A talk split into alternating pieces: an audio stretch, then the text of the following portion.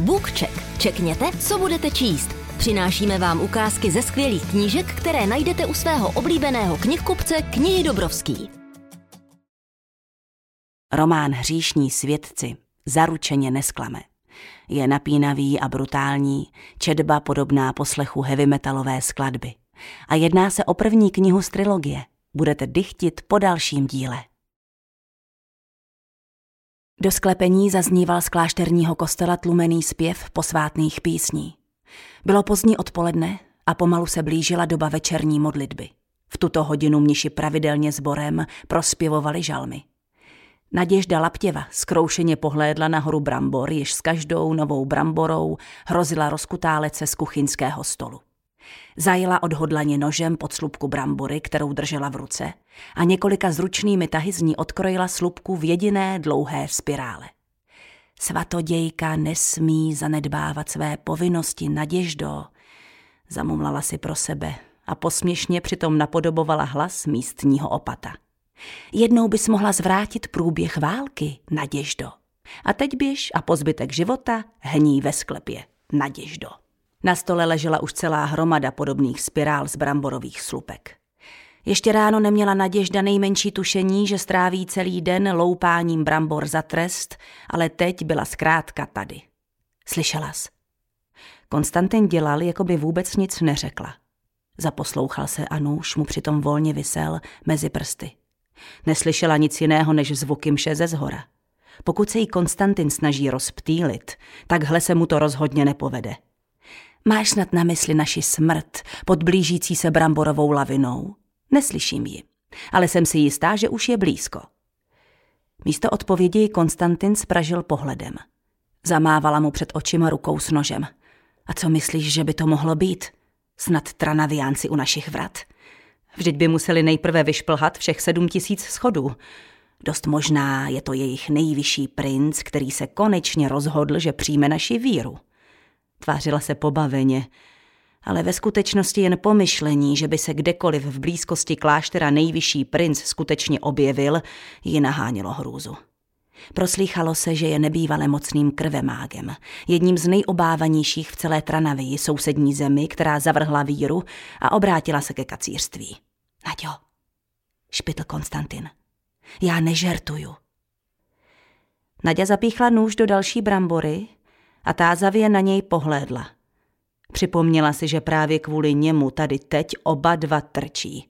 Na jeho šprýmy, kterými častoval své okolí, jednak z nudy a jednak z dobrého rozmaru po ranních modlitbách, už byla zvyklá. Ze začátku šlo o nevinné drobnosti, které nikoho nerozzuřily. Třeba když zadusil klášterní kadidlo trávou anebo z chrámu ukradl svíčkové knoty. Nic, za co by si jeden vysloužil pomalou smrt pod bramborovou lavinou. Avšak když Konstantin namíchal otci Alexejovi do mycího lavoru červené barvy, o které připomínalo krev, jejich osud byl spečetěn. Krev nebyla něco, o čem by mohli žertovat, ne v dnešní těžké době. Jejich trest ovšem nespočíval jen v nuceném pobytu ve sklepě. Poté, co zdolají Bramborovou horu, pokud ji vůbec kdy zdolají, čeká je ve skriptoriu pěkná řádka hodin, kterou stráví přepisováním svatých textů. Stačilo, aby na to Naďa jen pomyslela. Už jí v ruce chytala písařská křeč. Naďo! Konstantin jí strčil do lokte, až jí vypadl nůž z ruky. Co blázníš, Kostio? Můj rekord, čítající 54 spirálek, zůstane nepřekonán. Pomyslela si zamračeně. Utřela si ruce do haleny a pohlédla na Konstantina. Jeho tmavé oči soustředěně hleděly na zavřené dveře vedoucí ke schodišti vzhůru na povrch. Nebylo slyšet vůbec nic až na... Ach ne. Brambora jí náhle vypadla z ruky na zaprášenou podlahu. Ani si nevšimla, že zvuky mše nad jejich hlavami náhle stichly. Kosťovy prsty se jí zarily do paže, ale i jeho dotyk vnímala jen velmi mlhavě. To přece není možné. Děla. Zašeptala, jako by se hrozba měla stát skutečnou teprve poté, co jí vysloví. Bezmyšlenkovitě mezi prsty převrátila nůž a uchopila ho, jako by byl vorjen. Útočná dýka s tenkou čepelí a ne jen tupá kuchyňská pomůcka. Každé kaliazinské dítě dokázalo bez váhání poznat zvuk střelby z děl. Konec konců, za těch zvuků děti vyrůstaly. Před usnutím jim zdály bez ustání zněly do ukolébavek. Válka byla stále na blízku a kaliazinské děti dobře věděli, že musí utíkat hned, jakmile děla zaslechnou a jakmile ve vzduchu ucítí kovovou příchuť magie. Děla byla neomylnou předzvěstí jediného – krve mágů. A krve mágové sebou přiváděli Tranaviánce. Už celých sto let zuřila mezi Kaliazinem a Tranavií svatá válka. Tranaviáncům bylo jedno, že se používáním magie rouhají bohům. Kdyby bylo po jejich, zbavili by bohy moci nad Kaliazinem stejně tak, jako to učinili v Tranavii. Boje však prozatím nikdy nepřekročili kaliazinskou hranici. Až dosud. Pokud byla v klášteře slyšet děla, znamenalo to, že válka začíná pomalu stravovat i Kaliazin. Že se pomalu plíží jeden krvavý sáh za druhým do samého srdce nadiny domoviny a přináší sebou zkázu. Existoval jen jeden důvod, proč by Tranaviánci zaútočili na opuštěný klášter vysoko v horách. Sklepy se otřásly a ze stropu spadla sprška hlíny. Nadia pohlédla na kostu. Jehož oči sice zářily stejně jako vždycky, ale zahlédla v nich stín strachu. Byli jen dva neskušení ministranti vyzbrojení kuchyňskými noži. Pokud sem přijdou vojáci, co si počnou? Nadia vstala, pomalu se rozešla ke dveřím a rukou nahmatala modlitební korálky, které měla zavěšené kolem krku. Ucítila v prstech chlad malých, dohladka vyřezaných dřevěných kuliček. Pokud by Tranaviánci dokázali výjít všech sedm tisíc schodů a vpadli do kláštera, dozajista by se rozezněly poplašné zvony, ale prozatím nebylo nic slyšet. Doufala, že to tak zůstane. Kostě ji popadl za ruku a s vážným pohledem pomalu zatřásl hlavou. Nedělej to, Naďo, řekl. Pokud na nás zaútočí, nebudu se schovávat, odvětila tvrdohlavě. A co když si budeš muset vybrat mezi záchranou kláštera a záchranou celé říše? Znovu jí popadl za ruku a ona mu dovolila, aby ji odvlekl zpátky ke stolu. Měl o ní strach. A právem. Nadia ještě nikdy nestanula ve skutečné bitvě, ale hleděla teď svému příteli do očí s bojovným vzdorem. Vše, co prozatím znala, byl tento klášter a Kostě by musel být opravdový hlupák, kdyby si jen na okamžik pomyslel, že za jeho záchranu nebude bojovat. Měla v úmyslu chránit jedinou rodinu, kterou kdy měla, za každou cenu. Konec konců právě za tímto účelem ji tu tak dlouho učili a trénovali. Kostě si rukou odevzdaně prohrábl na krátko ostříhanou kštici. Nemohl Naďu zastavit. A věděl to stejně dobře jako ona. Vytrhla se z jeho sevření. K čemu jsem dobrá, když teď uteču? K čemu to všechno pak bylo? Otevřel pusu, aby co si namítl, ale v tom se sklep otřásl tak silně, že se Nadia zalekla, že tu zůstanou pohřbeni zaživa. Na její sněhobíle plavé vlasy se snesla vrstva prachu. V mžiku přeběhla místnost až ke dveřím vedoucím vzhůru do kuchyně. Pokud klášterní zvony mlčely, znamenalo to, že nepřítel je zatím na cestě v horách. Ještě je čas. Právě ve chvíli, kdy se dotkla kliky, zvony se rozezněly. Zprvu jí jejich hlas připadal důvěrně známý, skoro jako by nešlo o nic jiného než o volání k další modlitbě do kostela. Ale hned v dalším okamžiku jí vyděsila naléhavost, s níž se rozezvonily. Disharmonie jejich vysokých tónů. Takže už žádný čas nezbývá. Rozrazila dveře a vyběhla po schodišti do kuchyně s kostou v zádech. Vyrazili ven a přeběhli zahradu holou a mrtvou po těžké zimě a zamířili přímo k hlavní klášterní budově. Nadia znala nouzový postup už takřka na spaměť. Její povinností bylo schovat se v zadní části kaple a modlit se, protože to jí šlo ze všeho nejlíp. Úkolem ostatních bylo bojovat u brány. Museli ji chránit. Šlo však jen o záložní plán pro strýčka příhodu. Každý přece věděl, že je nemožné, aby se tranaviánci kdy dostali tak hluboko do Kaliazinu. Teď se však nemožné stalo skutečností. S námahou pootevřela těžké dveře vedoucí za kostel, jen natolik, aby jimi s kostou proklouzly. Měla pocit, že jí srdce zvonů bíjí přímo do spánků a každý další úder je o něco bolestivější než ten předchozí. Byly schválně skonstruovány tak, aby byly hlasitě, protože museli třeba i ve tři ráno spolehlivě probudit i ty nejtvrdší spáček k raním bohoslužbám. To se jim podařilo vždycky. Když probíhali přilehlou chodbou, kdo si do ní vrazil. Otočila se na místě s nožem v ruce. U svědců Naďo! Anna Vadimovna si přitiskla ruku k srdci. V ruce svírala dlouhý tenký meč a za opaskem u boku se jí houpal venjašik, krátká dýka. Můžu si ho vzít. Nadia natáhla ruku směrem k venjašiku. Anna vzala zbraň a beze slova jí ji podala. Na rozdíl od kuchyňského nože byla dýka pevná a měla svou váhu. Neměla bys tu být, řekla Anna. Kostě se na Nadiu významně zahleděl. V klášterní hierarchii měla Anna, vysvěcená knižka, vyšší postavení než Nadia. Pokud by jí přikázala, aby šla do kaple, Nadě by nezbývalo, než poslechnout. Proto bude lepší nedat jí k tomu příležitost. Nadia se rozběhla chodbou. Už se dostali na konec schodů? Skoro. Zavolala na ní Anna. Skoro znamenalo, že existuje reálná šance, že až kněží doběhnou na dvůr, možná tam najdou tranaviánce, kteří už se do kláštera dostali.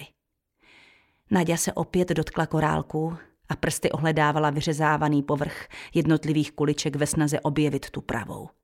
Na každém z korálků byl vyřezán symbol jednoho z celkem dvaceti bohů či bohyní. Nadia uměla korálky docela dobře rozeznat jen podle hmatu. Věděla, který z nich stisknout, aby se mohla spojit s konkrétním bohem. Kdysi si Nadia přála, aby byla obyčejnou dívkou a lépe tak zapadla mezi ostatní kaliazinské sirotky v klášteře. Postupně se však smířila s tím, že na rozdíl od ostatních, když ona se modlila, bohové naslouchali. Dokázala s jejich pomocí kouzlit, činit zázraky, proto měla velkou cenu. A proto byla nebezpečná. Posunula náhrdelník tak, aby byl vybraný korálek vpředu uprostřed. Když přejela prstem po symbolu meče, který do něj byl vyřezán, měla pocit, jako kdyby si do palce zarazila třísku. Stiskla korálek a bezhlasně vyslala modlitbu k Věnceslavovi, bohovi války a ochránci potřebných. Už tě někdy napadlo, co bych asi tak dělal, kdyby se ke mně s modlitbou o pomoc obrátili i tví nepřátelé? Jeho hlas byl jako teplý letní vánek šumící kdesi v jejím zátilku. Tom případě máme veliké štěstí, že naši nepřátelé jsou kacíři, odpověděla. Kacíři kteří ovšem pomalu, ale jistě vítězí. Věnceslav býval vždycky upovídaný. Ale Nadia právě teď potřebovala, aby jí pomohl. A ne se s ní dlouze vybavoval. Potřebuji nějaké ochranné kouzlo. Prosím, modlila se. Palcem chytila korálek s vyřezaným symbolem lepky s otevřenými ústy a stiskla ho. Pokud si poblíž, Marženio, potřebuji i tebe. Pocítila, jaký žila mi začíná kolovat magie – i hned poznala onen nápor síly, jen se dostavoval pouze při hovoru s bohy. Při hovoru v řeči, kterou ovládala, jen pokud k tomu oni sami svolili. Nadino srdce bylo jako o závod. Ani ne tak ze strachu, jako spíš z opojného vzrušení, jež cítila spolu s božskou mocí. Když konečně vyběhla před nimi dveřmi ven z kaple, ocitla se na prostorném dvoře, který byl naštěstí vylidněný. Nalevo vedla cesta směrem k mužským komnatám a napravo jiná, po níž se dalo dostat do lesa. Tam ležel pradávný hřbitov s ostatky svědců, pohřbenými před celými staletími, který obyvatelé kláštera pečlivě udržovali.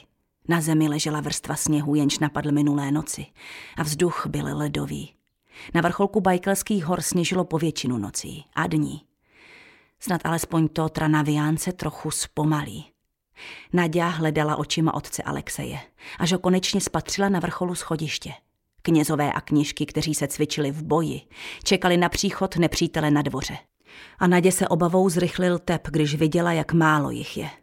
Její sebedůvěra poklesla. Byly tu stěží dva tucty kněží proti celé setnině tranaviánců. K tomu přece nikdy nemělo dojít.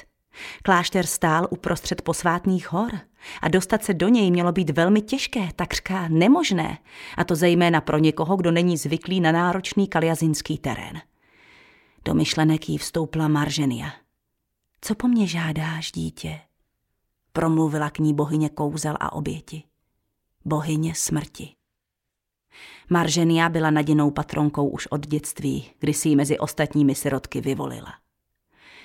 Chtěla bych přivítat kacíře trochou kaliazinské magie, odpověděla Nadia v duchu.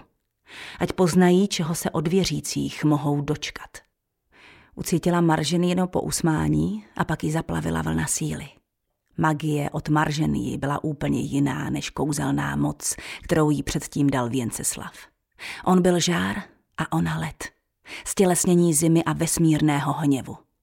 Teď měla oboje. Cítila, jak se jí magie rozpíná pod kůží, neposedná a netrpělivá. Rychle přešla k otci Alexejovi. Ať se tví lidé drží dál od schodů, řekla mu tiše. Opat na ní pohlédl se zachmuřeným obočím. Nikoliv proto, že by ho překvapilo, že mu prostá sedmnáctiletá dívka dává rozkazy. Ačkoliv pokud tohle přežijí, rozhodně si to s ní později vyřídí. Ale především proto, že tady vůbec neměla být. Vlastně měla být kdekoliv, jen ne tady.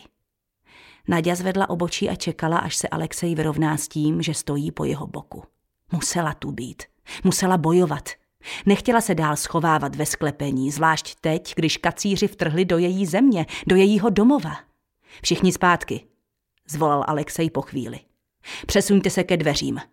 Dvůr byl uzavřený ze všech stran. Nejhorší možné místo k obranému boji. Co máš v plánu, Naděždo? Jen kapku božího soudu na přivítanou. Odpověděla a zhoupla se na patách. Se vší tou magií v sobě nedokázala zůstat stát v klidu. Snažila se přimět samu sebe, aby nemyslela na to, co se má v zápětí stát. Zaslechla, jak Alexej zhluboka vzdychl. A přišla k místu, kde schody ústily do dvora.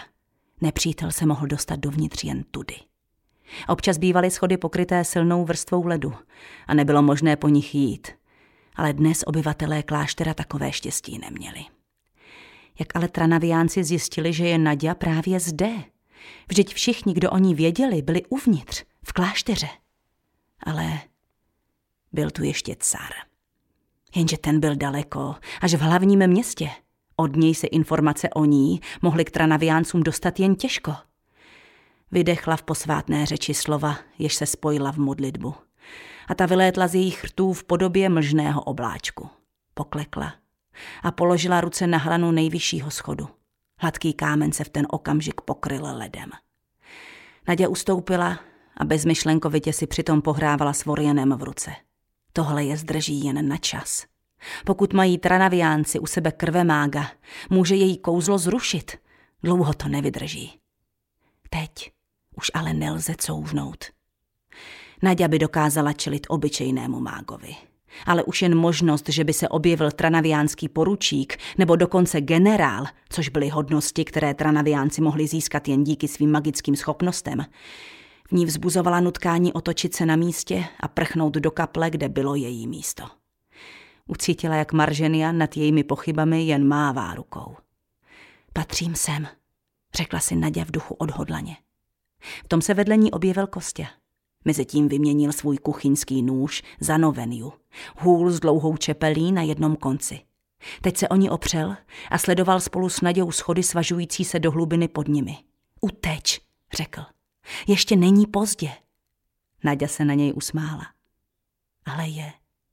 V tu chvíli, jako by na souhlas s jejími slovy, se znovu rozezněly zvony, tentokrát se znepokojivou osudovostí. Vzduch kolem nich byl stále stichlý, až na vzdálený dozvuk děl, jež bez ustání střílela na úpatí hory.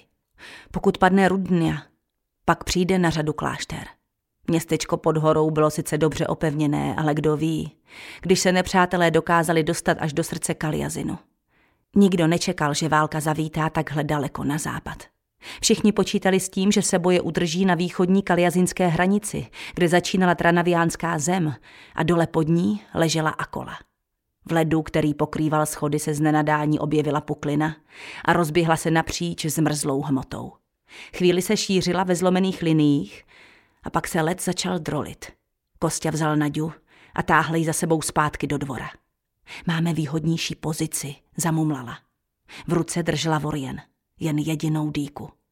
Máme výhodnější pozici. Náhle stichlým vzduchem projelo zachvění a oba ucítili v hlavě ostré rýpnutí. Magie krve, sykla Nadě do hlavy Marženia. Naděja ucítila srdce v krku a na zádech husí kůži. Její vlastní magie v ní klokotala a tak bez přemýšlení odhodila kostu stranou právě ve chvíli, kdy dvorem otřásl výbuch nedalekého místa, kde stál – do zatý udeřil tvrdý kus sledu. Celým tělem jí projela bolest, co si jí mrštilo směrem ke Kosťovi a oba v tu chvíli leželi na zemi. Kostě vyskočil zpátky na nohy dřív, než si Naděja vůbec stihla uvědomit, co se děje. Vzduch ve dvoře byl náhle plný magie a taky ocely, protože po schodech už vybíhali vojáci ve zbroji. Nadia se s námahou postavila a sledovala kostu, který se před ní už oháněl svou noveniou a snažil se ji ochránit před náporem tranaviánských vojáků. Jejich domovem byla země zničená válkou a tak dobře věděli, jak se zachovat, když museli čelit podobné hrozbě. Kostě s Naďou si za dlouhá léta vypracovali přesnou strategii. On byl silný a ona rychlá. A oba by udělali cokoliv, jen aby toho druhého ochránili.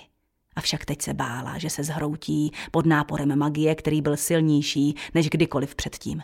Celá se třásla. Nemám nejmenší zdání, co to vlastně dělám.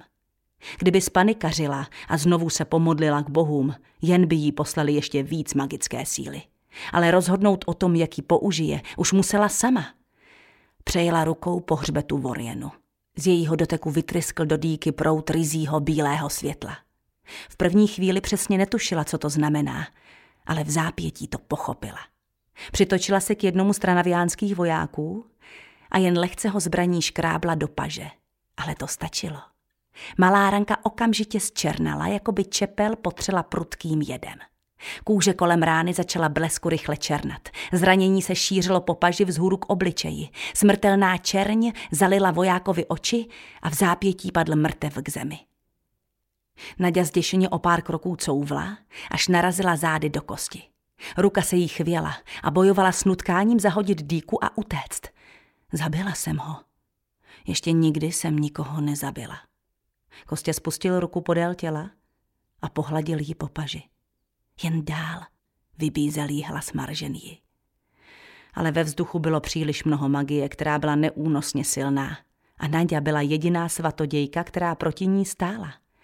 Ještě chvíli, nekonečně dlouhou chvíli se nechala stravovat vlastním strachem. A pak jí do zátilku bodla ostrá vyčítavá bolest od Marženii. Jen dál. Sehnula se před mečem, kterým před ní máchl tranaviánec a v podřepu zanořila prsty do sněhové pokrývky na zemi. V zápětí se ale zvedla a udeřila ho promrzlou rukou do hrudníku. Voják zůstal stát a za malou chvíli mu od krku vzhůru k obličeji vystoupala čerň, stejně jako tranaviánci před ním. Světlo v jeho očích pohaslo a on padl k zemi. Nadě se sevřelo srdce. Bylo jí na zvracení. Ale cítila, že Marženia její slabostí opovrhuje. Na hořekování teď neměla kdy. Byla ve válce a smrt je ve válce nevyhnutelná. Je nutná. Naděždo. Marženinio volání přišlo příliš pozdě. Z čisté jasné obklopily plameny, rozvířily jí krev a neodbitně se jí dobývaly pod kůži. Obestřela jí temnota. Zavrávorala. Kostě ji na poslední chvíli zachytil a odběhl z ní stranou od bitevní vřavy ke dveřím kaple, kde se pod ní konečně podlomila kolena. Zaskřípala zuby, mezi nimi jí zůstal i kus dásně. Ústa se jí zaplnila kovovou a ostrou chutí krve. Snažila se popadnout dech. Bylo to, jako by ji někdo upaloval zaživa zevnitř. Právě ve chvíli, kdy si pomyslela, že už to dál nevydrží, vycítila přítomnost věnce slava, který jako by na její vnitřní požár hodil neprodyšnou deku. Skrotil všechnu tu magii a odsunul jí stranou, aby se Nadia mohla nadechnout. Nevolala ho. Zkrátka nějak vytušil, že ho potřebuje. Ale neměla čas zabývat se důvody, které ho k ní přivedly. Vyškrábala se na nohy, které se jí ještě pořád třásly. Svět kolem ní se nebezpečně točil, ale ani to neměla čas zkoumat. Ať už jí zasáhlo cokoliv. Přišlo to od velmi silného mága. Zadívala se na dvůr a když ho konečně spatřila, její rozpálená krev v okamžení zmrzla. Ach, jak hroznou chybu udělala. Měla jsem se raději schovat. Asi třicet kroků od nich u vchodu do dvora stál tranaviánec se zakrváceným svitkem papíru v ruce. Přes levou tvář se mu táhla dlouhá jizva. Začínala na spánku, vedla přes oko a končila těsně u kořené nosu. Sledoval boj kolem sebe s pobaveným úšklepkem. Nadě ani nepotřebovala vidět jeho důstojnické epolety a zlaté zdobení na uniformě. Poznala ho okamžitě. O tranaviánském nejvyšším princi se v klášteře povídalo ledacos. Prý ho povýšili na generála už v 16 letech, pouhých šest měsíců poté, co nastoupil na frontu. Prý dokázal využít zlou energii války a s její pomocí posilovat svou, již tak nepředstavitelně silnou magickou moc. Prý je to netvor. Všechen strach, který v sobě Nadia silou vůle potlačila, byl zpět. Tohle přece není možné. To přece nemůže být nejvyšší princ. Ne. Byl velmi mladý. Jen o pár let starší než ona sama. Měl ty nejblečí oči, jaké kdy v životě spatřila. Jako by vycítil její pohled, obrátil synalý zrak přímo k ní. Když pohlédl na magii, kolující kolem jejich dlaní jako světelná aura, jeho ústa se skřivila do vítězného úsměšku. Nadia v duchu zaklela. Potřebuju, potřebuju něco opravdu silného. Modlila se horečnatě. On sem přišel pro mě. Dívá se teď přímo na mě. Riskuješ životy věřících, odpověděla jí Marženia. Svět se zakymácel. Nadě se ze stran začala před oči vkrádat temnota. Dvůr se změnil v noční můru. Sníh zaplavili karmínové stříkance krve a těla lidí s nimiž Nadia až dodnes žila, pracovala a modlila se. To, co se tu dělo, byla hotová jatka. A za všechno mohla ona. Nebýt jí, tranaviánci by sem nikdy nepřišli. Co pak by se obtěžovali až sem, kdyby se tu neskrývala ona? Princ vyrazil přes dvůr směrem k ní. V tu chvíli ji zachvátila panika pokud se jí zmocní. Jak moc ho asi posílí její krev. O kolik silnější bude s magií, kterou si od ní vezme. Všude kolem se to jen hemžilo tranaviánci a vzduch přímo překypoval magií. Všichni z kláštera tu dnes dozajista zemřou. Kostě s ní smíknul do stínu kaple. Opřela se zády o otevřené dveře a cítila, jak její magie slábne. Naďo, zašeptal Kostě vyděšeně, pohlédl ven přes její rameno. Prince sice ještě nevynořil na dohled, ale oba věděli, že není daleko. Nebylo času na zbyt. Nemělo cenu dál bojovat. Kostě vzal něžně pramen jejich vlasů a zastrčil jí ho za ucho. Musíš zmizet, Naďo, musíš hned utéct. Vyděšeně na něj zírala. Utéct? Teď, když byli v ohrožení všichni, na kom jí záleželo, se měla sebrat a prchnout do bezpečí? Co pak by potom mohla sama se sebou žít, kdyby teď utekla, jen by zachránila vlastní život? Klášter byl jediný domov, jaký Nadia v životě poznala. Jinak to nejde. Trval na svém kostě. Pokud padneš do rukou jemu, prohrajeme celou válku, ty musíš žít, Naďo. Kos. Políbil jí svými teplými rty na čelo a strčil jí do dlaně cosi studeného a kovového. Ty musíš žít zopakoval pohnutě. Pak se otočil a zavolal do dvora na Anu.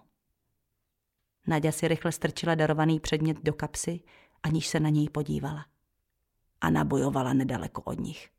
Těla nepřátel se jí vršila u nohou. Pohlédla na kostů a když jen výmluvně mávl rukou směrem k Nadě, pochopila a takřka neznatelně kývla. Kostě se obrátil zpět k Nadě s výrazem, jaký u něj ještě v životě neviděla. Otevřel ústa, aby jí co si řekl, ale v týž okamžik sebou nepřirozeně trhl dopředu a podlomily se mu nohy. Ze zadního stehna mu trčel šíp. Z Nadina hrdla se vydral výkřik Kostio. Musíme jít, Nadě. A na jí nesmouvavě popadla za paži a táhla ji ke stezce na klášterní hřbitov. Nemůžu přece opustit Kostju. Když se poprvé setkali a on zjistil, jaké nadání se v ní skrývá. Netrvalo dlouho a začal si z ní tropit žerty. Velmi rychle uhodl, že se Nadia v životě nemůže dopustit ani jediné špatnosti, protože by o tom bohové okamžitě věděli. Odmítal jí vnímat jako bohy vyvolenou bytost a v jednom kuse jí vyváděl nějaké neplechy. A při modlitbách jí vždycky po zemi kutálel jablíčka. Kostě byl její přítel, její rodina, Teď na ně ale mávl rukou, aby už zmizeli. Tvář měl plnou bolesti. Nadě se pokusila Aně vyvléknout, ale knižka byla silnější. Kostě nesmí umřít. Přišla už skoro o všechno. Nesmí přijít i o něj. Nevyměním přece svůj život za jeho. Hrdlo se jí stáhlo slzami. Nemůžu ho opustit. Naděl, nedá se nic dělat. Nedokázala se osvobodit ani na sevření jak ji táhla za sebou přes mauzoleum a na druhé straně vykopla dveře, jen za ní bezmocně klopítala. Poslední, co viděla, když se ohlédla, byl další šíp, který se zabodl do kostěva těla ve sněhu. Děkujeme, že jste poslouchali Bookcheck a nezapomeňte, že nejlepší knížky máme u nás v knihy Dobrovský nebo na našem e-shopu knihy Dobrovský.cz.